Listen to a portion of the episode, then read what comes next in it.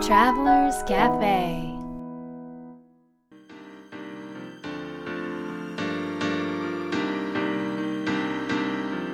ライフトラベラーズカフェへようこそ松田美弘です。若菜です。ナビゲーターの武井宏奈です。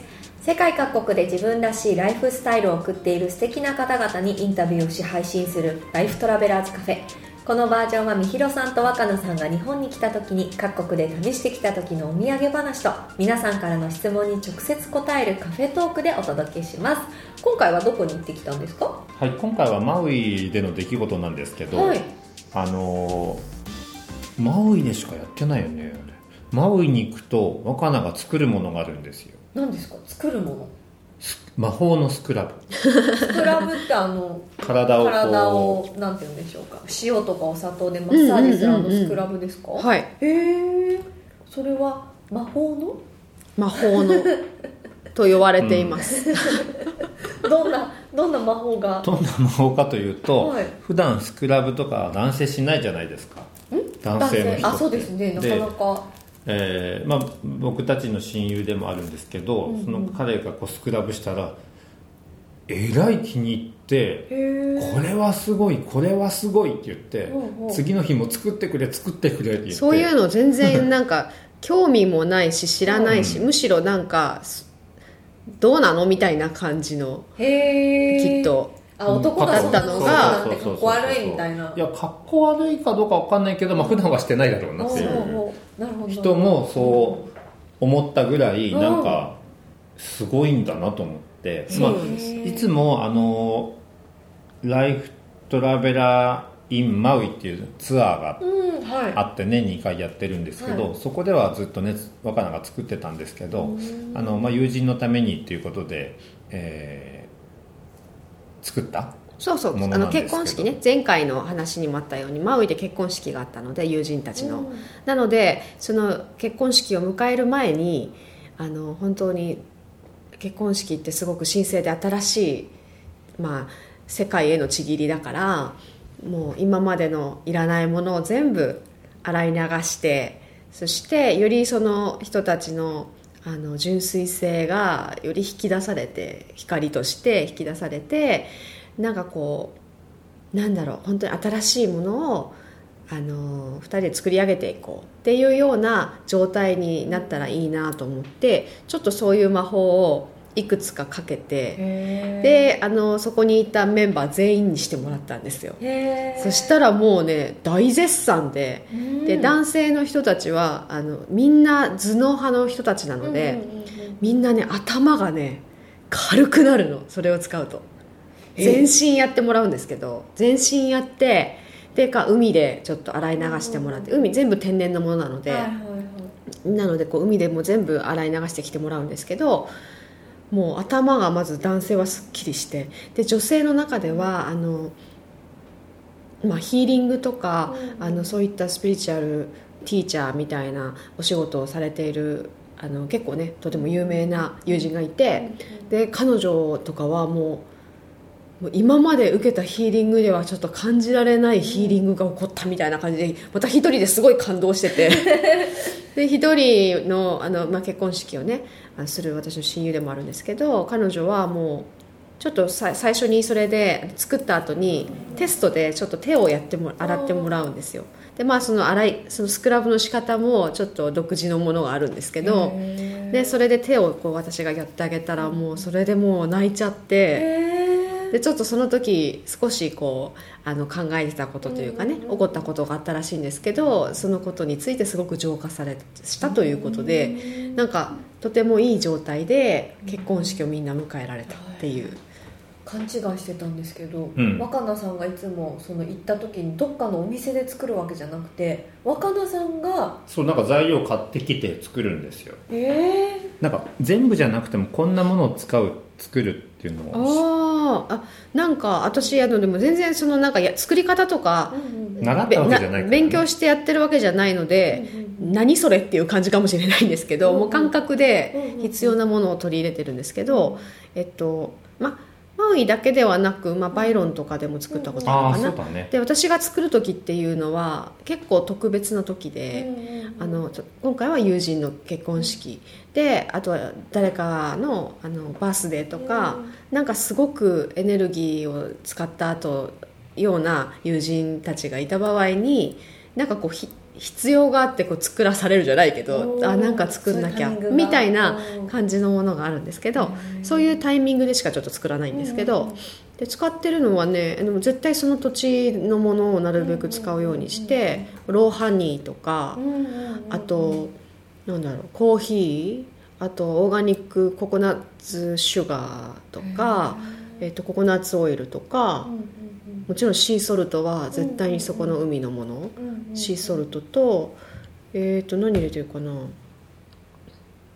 なんかねメイン作業はそんなところで、ねあとはフラワーエッセンスとか。あとライム入れたりする時もあるしあのその時によっての何かこう入れて、あとそのフラワーエッセンスというものがあるんですけど、それもあの本当にその時その人を思ったら大体こうなんかこれかなみたいなのが感覚全部感覚なの。それで何個か混ぜてでアロマのオイルもあのそれもまたその時の人たちを思ったらなんとなくこれかなっていう感じで感覚で混ぜてでちょっとこう他にも何か入れるんだよ。何入れてたかな？ココナッツオイルって言ったっけ、言うと言うと、うん。なんかまあちょっとその、まあ、そういったものをいろいろ入れてでその後あの手で混ぜるんですけど、あのまあちょっとその時にとてもこう思いを込めてというかその人を本当になんだ純粋に思ってこねるんですよ、で多分そのことが一番大事なんだろうなと思って一番効くんだろうなと思ってお母さんのおにぎりが俺元気をくれるように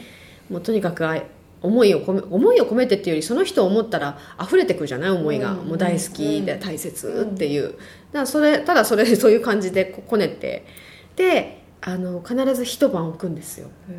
そう。それでその後ちょっとそのあの流させてもらう海水を少し加えて、またちょっと柔らかくして、でできればあの海であの、まあ、ご挨拶をしてあの自分をめでるように、うん、感謝しながら自分をスクラブ前進してあとはもう全て流して、海のはい海にザボンって入ってね。うん、ありがたありがとうって思いしながら入って流してもらってっていうことをあの皆さんやってるんですけどなんかすごいいいですね。でもね、うん。全然多分何でもいいと思うんですそれっうんうんうんうん。て材料っていうよりうんもなんかどどんな思いでそのスクラブを作るかだったりとかな何かを作るかだったりあのどんな思いで自分をこうするかだったりなんかそういうところで多分みんな魔法をね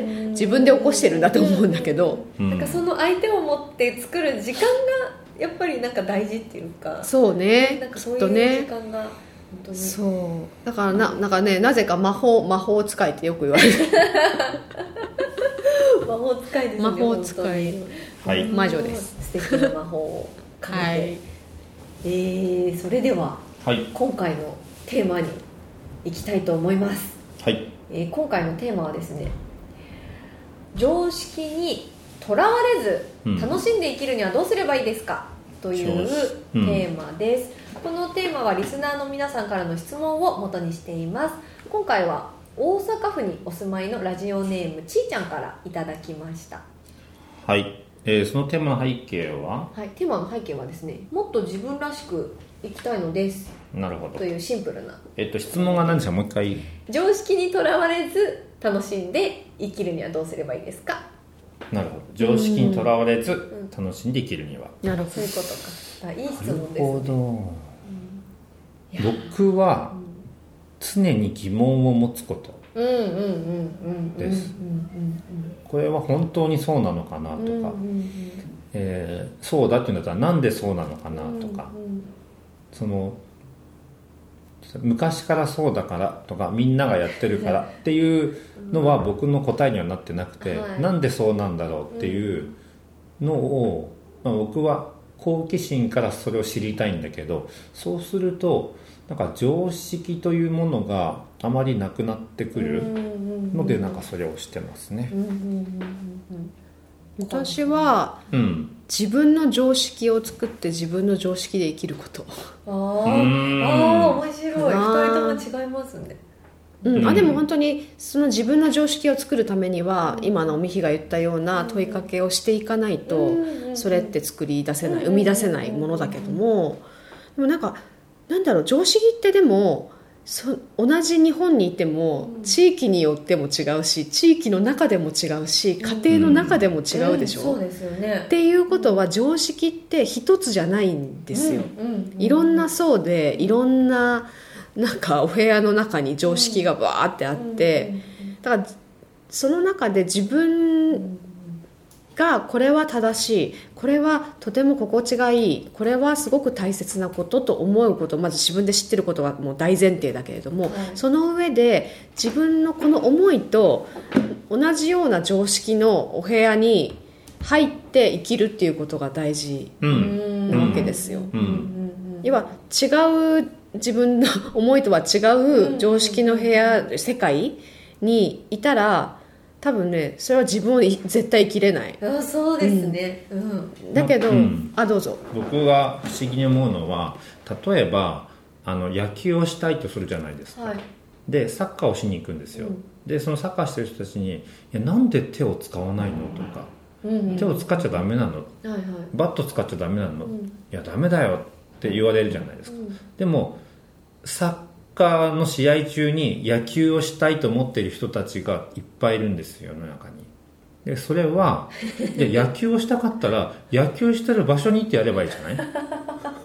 面白い。はいでこれは誰でも分かることでしょ、はい。はい。でこれが人生になるとそれが分かんなくなっちゃうわけ、ほうほうほうほう。だから自分が大事にしたいこととか、要は自分なりのなんかうーん常識っていうのがあったとして、でも違う常識がある世界があるわけ。でそこの場で活動したりすれば何の問題もないのに、うん。わざわざサッカーしてるとこに行って野球させろさせろって言って大変な思いをしてるからなんかみんな大変そうだなと思って見てる。本当そうですね。うん。うん。なんかいやでも気づかないかもしれない。自分がサッカーする場所にいて野球させてくれって言ってることに、どうやって気づいたらいいんですかそれってでも周りと感覚がずれてたら違うと思うでしょ？はい思います。うんうんそしたらその世界ではない世界に行くこと、自分の思いうん。と、まあ要は共感すするようなつながるような場所。その思いで生きてもその思いで選択行動しても、要はそれが自然に行える世界に自ら行くことですね。なるほど、うん。いやめちゃくちゃいい質問をありがとうございます。いやこれすごいですよこの答え。いやーそうですよね。そうなんついついなんかこうサッカーサッカー場で、うん野球させてくれよってずっと言ってる気がします、うん。自分が、うん。でそういう場合に限って、隣が野球の練習場なんですよ そうですね。そうそうそう。あれなんか横見たら同じようなことしてるなみたいな。あそれなんか行ったり来たりしてるかもしれないです実は。で本当は居心地いい場所があるって分かってるのにああそれもなんかこう野球を分かってくれよ。ここで野球した方がいいだろうみたいな、あのこうなんて言うんでしょうね。無理にこう押し付けるじゃないですけど、うんうん。なんかそういう、そう。でもなんかねその常識って一つじゃないっていう話をしたんだけど、うん。でもその一つじゃないと知らないと、うん。例えば自分の常識で生きるっていうことも本質的にはできなくって、はい。だからこそいろんな人の常識を体験し知ることは人間としてやっぱりとても大切なこと、あーうん、だしより自分の常識を豊かなものにしてくれたりするのでなのでただすなんだろうそこにある常識で絶対自分を当てはめて生きなくてはいけないと思うのではなく、うん。うん。あここはここの人たちはこういう理由でこんなことを大切にしてるからこういう常識が生まれたんだなというような柔らかな自分の心の受容力っていうこともなんかすごくし自分がストレスなくそのいろんな常識を受け入れる上ではねとても大切なのでそれをやりつつなんか自分が大切にしたいことを大切にしているなんか世界というかねお部屋というか国というか場所というかそんなところをあの探す旅も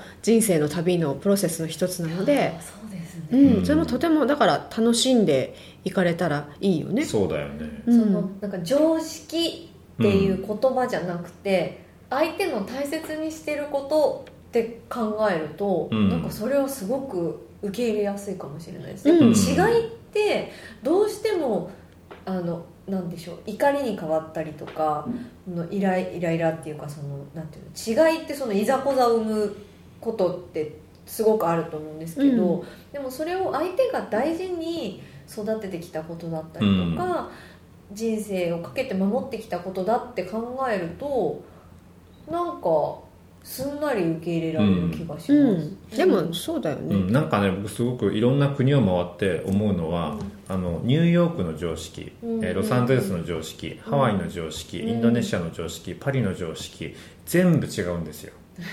で、まあ、常識っていうのはそそこのなんか大事にしたいこととか、うん。でニューヨークに住む人はニューヨークの常識にマッチしてる人が本当に移住日本から行ってて インドネシアの人はインドネシアの常識じゃないと生きてない人が住んでてそれがね最もこうでそれがなんか美しいなと思ってもうすごいフィットしてるんだよね。確かにあなたはインドネシアだねっていう。とかなんかこうニューヨークだねっていうなんかそれはねすごく痛感した。なるほど。でしした時に、あのそすごく分かりやすいなと思ったんだけどみんな日本人として生まれて、うんうん。そのいろんなニューヨークとか、ね、カナダとかに行ってるわけじゃない？で要はその自分の常識とはっていうところを自分で探して、自らの足で動いていくっていうことが、ある意味その今の常識ではない自分らしい常識で生きていくためにあのとてもた必要かもしれない。うんうんうん。そうですね。いやーそっか。常識か。なんか一人一人やっぱりありますよね。こうこうじゃなきゃいけないとかああじゃなきゃいけないとか、うん。どうしてもそれにとらわれて生きてしまいがちですけど、うんうん。逆を言うと自分がそうやってとらわれてる常識もあ私はこういうことが大切なんだなって思い返すのがきっかけになるというか、うん。それも自分を知るなんか、ね、きっかけになることなのかなって今お話を聞いててうん。すごく思いました。はい、はい、ということで、えー今日の質問は「どこに足を運んでみたいですか?おおえー、どこに足を運んでみたいですか」はい。いやー楽しいですね。うんなんでしょうね。どこでしょうね。どこに足を運んでみたいですか、まあ、常識自分の常識にこうフィットしそうなうん。場はどこだろう？どこなんでしょうか。私でも新しい場所じゃないですが、うん。ニューヨークは結構好きでしたね。なんか人種も違う言葉も違う肌の色も違う髪の色も違う、全部みんなが違ってそれを当たり前にいるっていうなんかあの雰囲気がすごいニューヨークは好きだったなって思いますのでまた行ってみたいなと思う場所の一つですね、良いですね。はい。若菜さんは、私はね、うんクリエイティブに表現している人たちの常識の中にちょっとうんうんうすっぽり行ってみたいですね、うんうん今は、おー。うん、それはその何何どうしてですか？何でもすいません。どうしてどうしてでしょうね。今そういうどんな常識、まあ、どんな常識っていうのは私の中でどんな世界に今自分をこうなんだろう足を踏み自分が足を踏み入れたいかなっていうことを思ったわけなんですけどうーん。あなんかすごくこう自分の中の私多分ね視点がちょっと違ったりすることが多いようで多分そういうところがあるので。そこが多分自分の中のなんかこう才能につながることだったり、誰かの役に立てることだったり自分の好きにつながることになっていくんじゃないかなというふうに思っていてそこをもっとこう引き出してうん。ちょっと今は生きていきたい。ということがあったのでそうなった時にやっぱりクリエイティブに表現してる人のあの視点であったりこう感覚や感じてるポイントとかっていうのは多分私の中の何かをこう目覚めさせてくれるんですよね。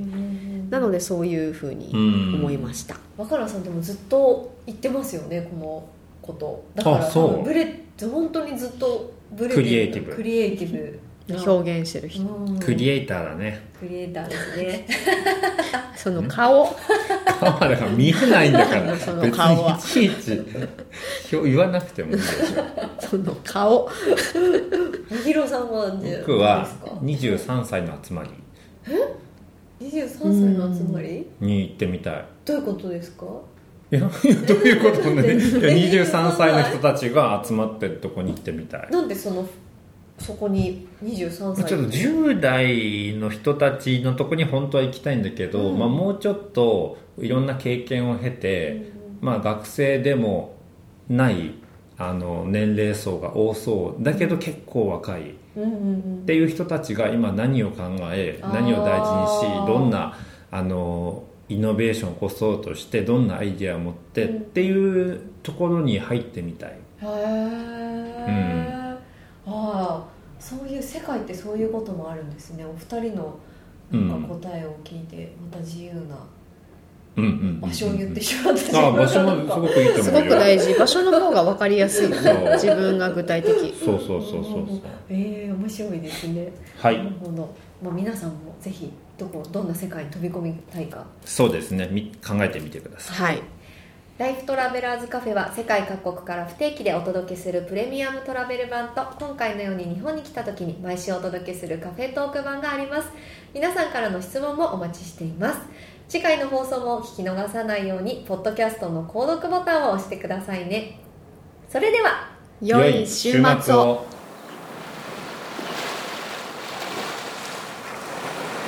Life Travelers Cafe